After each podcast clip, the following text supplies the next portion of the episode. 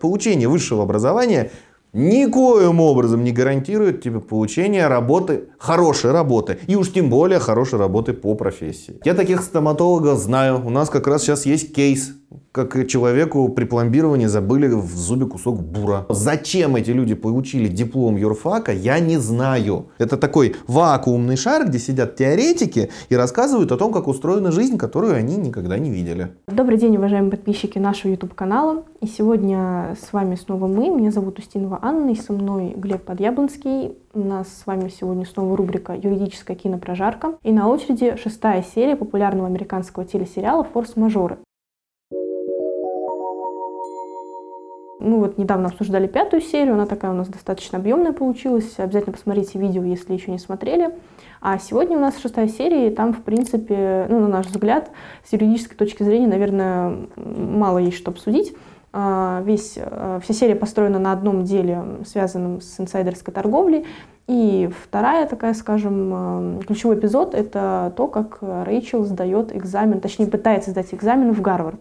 Вот. Ну, на самом деле, без слез на эту ситуацию не взглянешь. И, в общем-то, мы хотели бы, наверное, обсудить э, то, как у нас построена система экзаменов не только в вузы, но и в школу, немножко вот коснуться этой темы и сравнить э, то, как это в США происходит, и то, как это происходит у нас.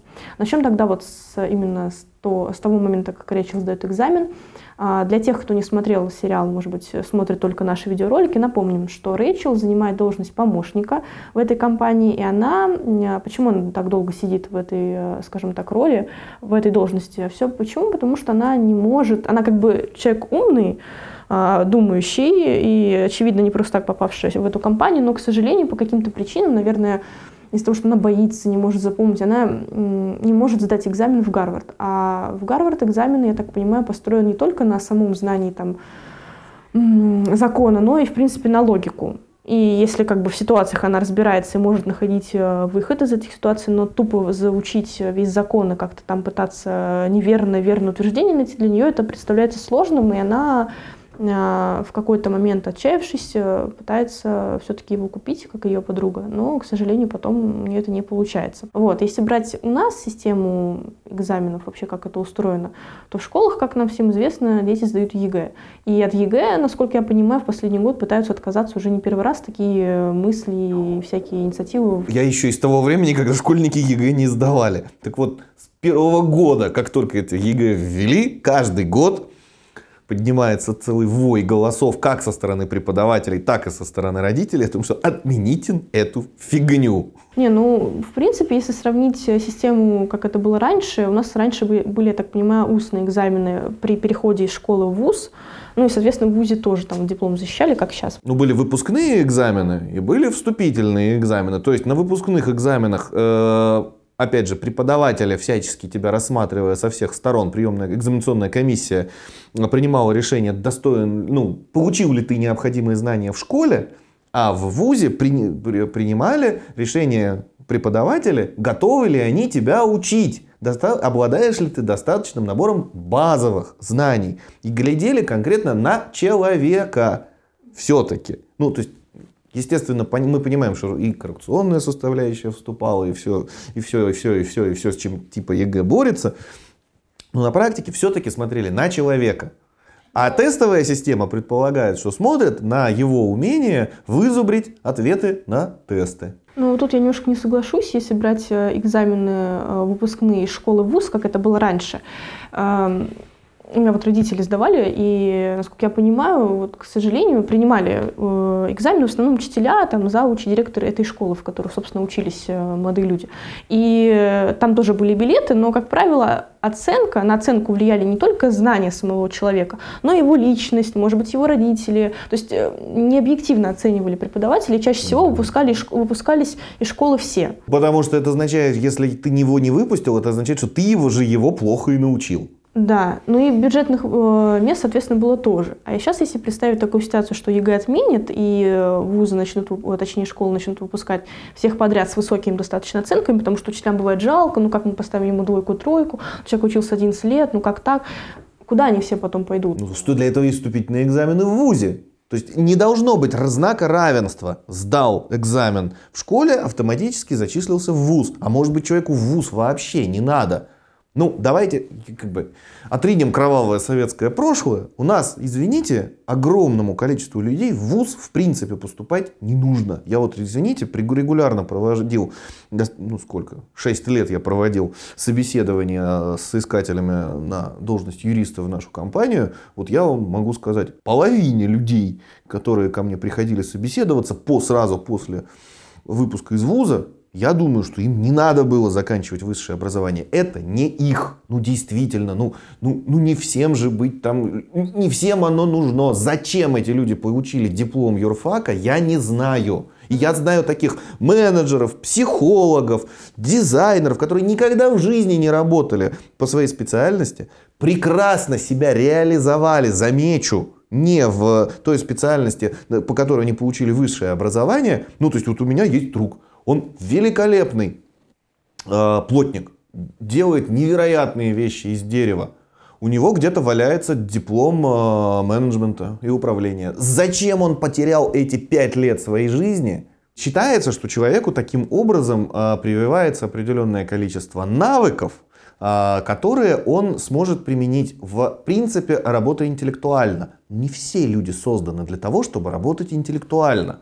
Есть огромнейшее количество людей, которые ну, имеют в принципе предрасположенность и радостно этим занимаются другим. Понимаете, лучше, с моей точки зрения, лучше человек будет работать хорошим сантехником, чем плохим юристом. Вы уж меня извините. Более, тем более того, хорошие сантехники сейчас зарабатывают больше. Я вот в этих ваших Европах 20 лет прожил, занимался там как раз тем, что работал 6 лет электриком. Там зарплата у электрика выше, чем зарплата у лоера начинающего, естественно. Это я в Россию, вот когда уже перебрался, вот вспомнил про свое образование.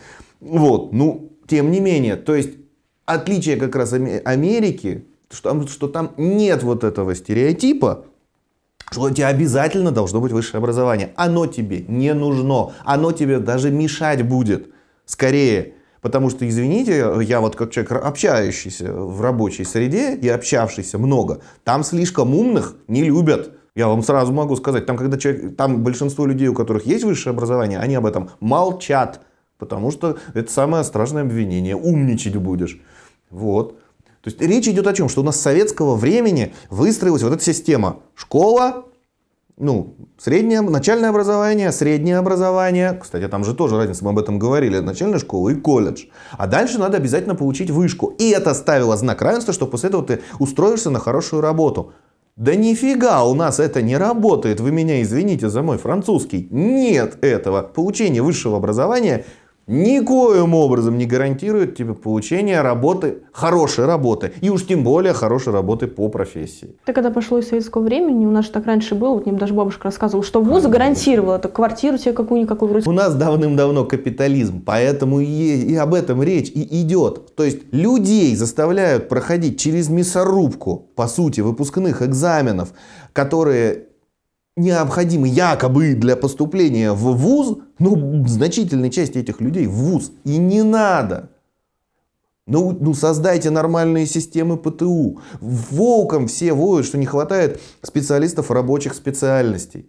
Что нет нормальных токарей, фрезеровщиков, слесарей, сантехников, электриков. Никого нету. Ну вы посмотрите, как у нас рушатся дома, мосты. Извините, у нас о, космические корабли собирают, в корпусе дырка. Вот, ну, потому что вот, вот, вот, вот у вас на, работ, на заводах вот такие вот люди работают. Так может лучше изначально создать нормальное общество, в котором человек востребованной специальности вне зависимости от того, есть у него высшее образование или нет, будет получать нормальные деньги. То есть, с моей точки зрения, нормальный слесарь должен зарабатывать столько же, сколько зарабатывает нормальный юрист. Ну, потому что они обществу, ну, как минимум, равнозначно нужны. Я уже молчу про сантехников, потому что когда из унитаза бьет гейзер, там тремя юристами затыкать будут, все отдадут за хорошего сантехника. Ну, то есть вот об этом-то, собственно говоря, речь. В классе, когда я выпускалась, я человек, который сдавал ЕГЭ, у нас было много ребят, которые поступали в вузы только потому, что им так сказали родители. Пойдешь на стоматолога, будешь кататься на Порше, будешь зарабатывать миллионы, будет все прекрасно. Mm-hmm. Люди пошли учиться, и вот у нас в параллели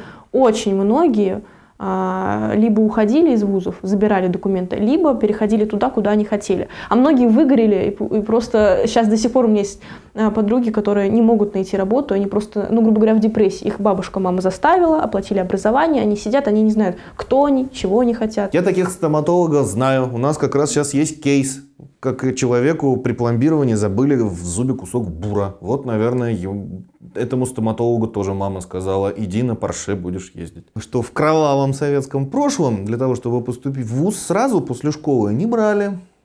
Ты сначала должен был отработать два года, а это означает, что ты еще должен был служить в армии.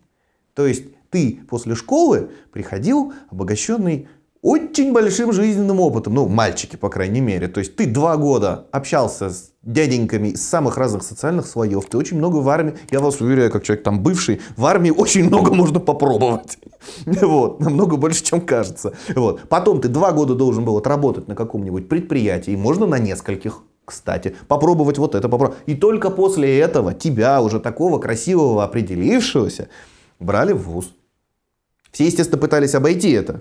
Потом это вообще отменили. Ну вот, еще там, во времена ООН и государство, например, считало, что не надо сразу расходовать огромные деньги. Это очень дорого научить человека. Но если, кстати, вернуться к ситуации с Рэйчел, она же ее же без образования взяли, получается, на должность помощника юриста. А вот мне кажется, что вот на текущий момент, вот я мониторю всякие вакансии, мне даже интересно, везде, особенно если это какая-то классная компания, которая входит э, в рейтинге, там типа право 300, еще что-то, не берут без юридического образования ни на стажера, ни на помощника. И тем более не повышают по карьерной лестнице, если нет диплома бакалавриата и магистра. К системе образования допустить практикующих специалистов, начнем с этого, чтобы эти люди приходили и рассказывали, чтобы там, извините, не основы безопасности и жизнедеятельности преподавали, ну, точнее, со всем уважением, опять же, к этому предмету, там не автоматы надо с гранатами разбирать, вот, там, ну, туда пригласите, ты вы, вот, вот сегодня у нас придет адвокат, почти расскажет детям там. Ну, у нас даже вузы не могут это сделать. У нас практикующие специалисты в образование не попадают. Поэтому это такой вакуумный шар, где сидят теоретики и рассказывают о том, как устроена жизнь, которую они никогда не видели. В основном. Ну вот это мы можем из области вот юриспруденции, по крайней мере, да. Вот к нам приходят выпускники вузов, которые ничего про практическую юриспруденцию не знают. А реально ли в нашу компанию попасть э, без юридического образования? Вообще без какого-либо? Ну, это вопрос к нашему руководству, но я думаю, что да. Если у нас придет э, работать офис-менеджером человек, который интересуется юриспруденцией, э, который поработает год, потом он поступит заочно на юрфак, э, поговорит с руководством, его назначат на должность помощника юриста. Наверное, ему будет намного проще учиться, во-первых, на этом юрфаке. Во-вторых, он перед он за там, время работы офис-менеджером, он поймет вообще, куда он попал, нравится ему вообще это или нет. Наверное, ему будет проще учиться, ему помогут, разъяснят. Во-вторых, может быть, он сдаст что-нибудь экстерном, если он, он будет замотивирован. То есть, ну, с моей точки зрения, это правильное построение, что сначала ты вообще пойми, тебе вот эта работа нравится, а потом уже иди. Ну, тут, тут вопрос в другом. Мы говорим о Гарварде. Это династии. Туда поступили случайных людей там практически не бывает. Ну, бывают вундеркинды, это исключение подтверждают правила. Такие, как Майк, а в основном это династии, то есть это люди, которые выросли в семье адвокатов. И дедушки их были адвокатами, и прабабушки их были адвокатами. И пошли они туда четко зная, что они выхватили счастливый билет в этой жизни. И поэтому у них мотивация учиться, как мы говорили в начале нашего сериала, это люди с железной задницей. Ну, у нас таких вузов э, нет. Вот МГУ претендовала и претендует чуть-чуть. Но, насколько я понимаю, туда тоже э, вузы поднять на такой же уровень, и тогда и конкуренция будет, наверное, еще больше. Вот, и желание будет реально э, поступать честно и справедливо. Но пока у нас, к сожалению, проблем очень много, вот, а если говорить про ЕГЭ, то, наверное, тоже можно отдельное видео снять и спорить, и спорить. Да. Нужно, не нужно, там, и так далее. А вот, а, ну, теперь можем плавно перейти, к, собственно, к делу, к юридическому.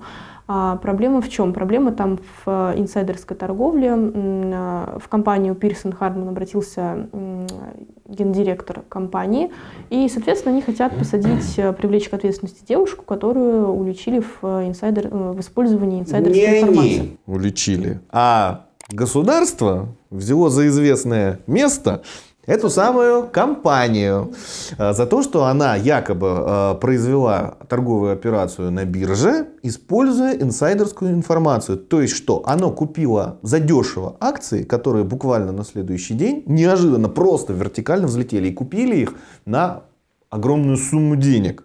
И в такие сделки в США, где, как мы все знаем, исключительно свободный рынок, сразу же приходят специальные люди в костюмах, поправляя галстуки со словами как вы объясните данное стечение обстоятельств? И да, и штрафы там просто... Уголовная ответственность. Там на зону заедет и руководство этой фирмы и так далее. И, собственно говоря, первое, что делает руководство этой фирмы, это ищет козла отпущения. То есть назначает брокера рядового, который, собственно, совершил эту сделку. И делает все для того, чтобы отвести ответственность от руководства компании и переложить ее на этого брокера. И суть дела в том, что брокер купил эти акции без команды от руководства. Потому что каждому брокеру выдается э, перечень операций, ну, которые он должен совершить. А у, на ее листке брокерском задачи купить эти акции вообще не было. А это значит что? Она самовольничала. Значит, э, это не компания ей сказа, знала что-то такое, из-за чего вырастут эти акции, а она сама была носителем вот этой инсайдерской информации, а компания здесь не при делах. Поэтому сажайте брокера, а дядя в дорогом костюме останется Потом мы выясняем э, по ходу да. дела, что девушка явно, ну, точнее как, Харви понимает, что, наверное, она просто давит на жалость, ее надо посадить, и клиент э, деньги платит, как бы он не будет, вот, собственно, там... А я думаю, что Харви просто некогда разбираться в ну, том, виновата она или не виновата. Он знает, что у него есть его клиент, он ему денег кучу заносит, его задача грамотно посадить эту тетеньку, чтобы не сел клиент, потому что сядет тетенька, ему ничего не будет, и клиенту его ничего не будет. А разбираться в этой ситуации чревастенько. Ну да, но, к слову, Майк это заметил и понял, что, в общем-то, что-то здесь не так учитывая, что девушка сбежала из офиса и побежала к себе на рабочее место и искала какой-то бюллетень. Да, и там была важная информация, которая, по ее мнению, свидетельствовала о том, что ее там подставили. Ну, то есть тетенька говорит напрямую о том, что у меня четко приказали купить вот эти акции. Я была просто исполнителем воли руководства. А это значит, виновато руководство. А и руководство знало. Руководство знало не все. Грубо говоря, там, учредитель компании, он был не в теме, а его как помощник, он, видимо, владел какой-то инсайдерской информацией и в целях там, заработать э, денег на этих акциях он подставил человека. И в конце серии это выясняется, собственно, и девушка, слава богу, Э, Ее не посадили, и компания, в общем-то, как мы поняли, не пострадала, пострадал только этот управляющий.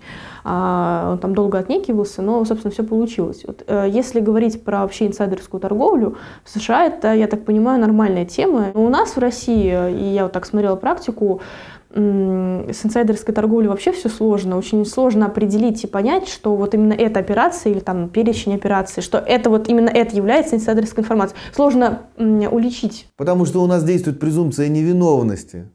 У нас презумпция виновности действует только по налоговым преступлениям.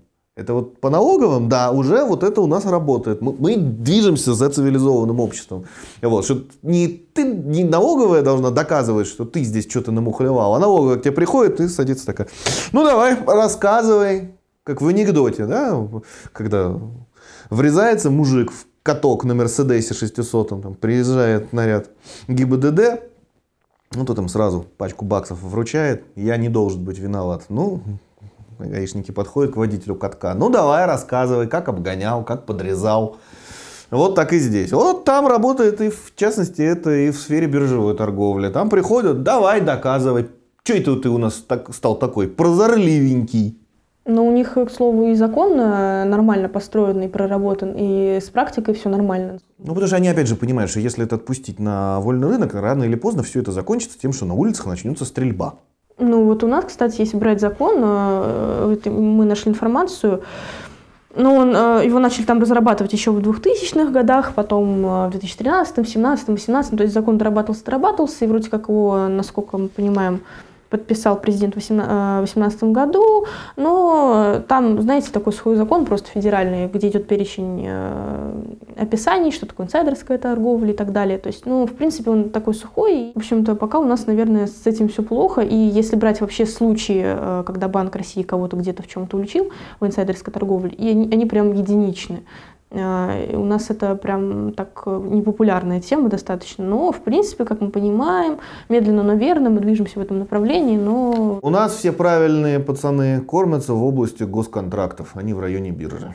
Вот, ну то есть серия такая, она специфическая, учитывая это дело. И, собственно, про экзамен мы тоже поговорили. А, вот, на сегодня, наверное, это все. А, повторяем, что нам очень важна ваша обратная связь. Пишите ее в комментариях, а, пишите, что вам понравилось, не понравилось, что нам стоит еще обсудить. Будем очень ждать. А на сегодня у нас это все. А, спасибо большое и до новых встреч. До свидания.